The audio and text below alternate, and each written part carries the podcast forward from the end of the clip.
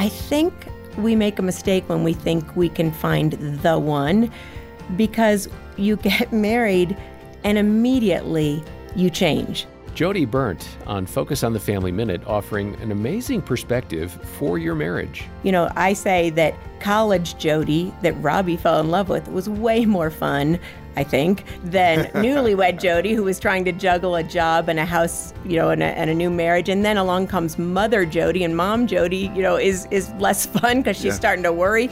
And so I think sometimes um, Stanley Hauerwas is a um, I don't know, an expert of some kind. I don't know exactly his degree, but he writes that the challenge in marriage is learning to care for the stranger to whom you find yourself married because you do wake up sometimes mm. and say, wow, you know, you've changed, I've changed, we're all changing. You can hear more insights from Jodie about loving your spouse through changing seasons at FamilyMinute.org.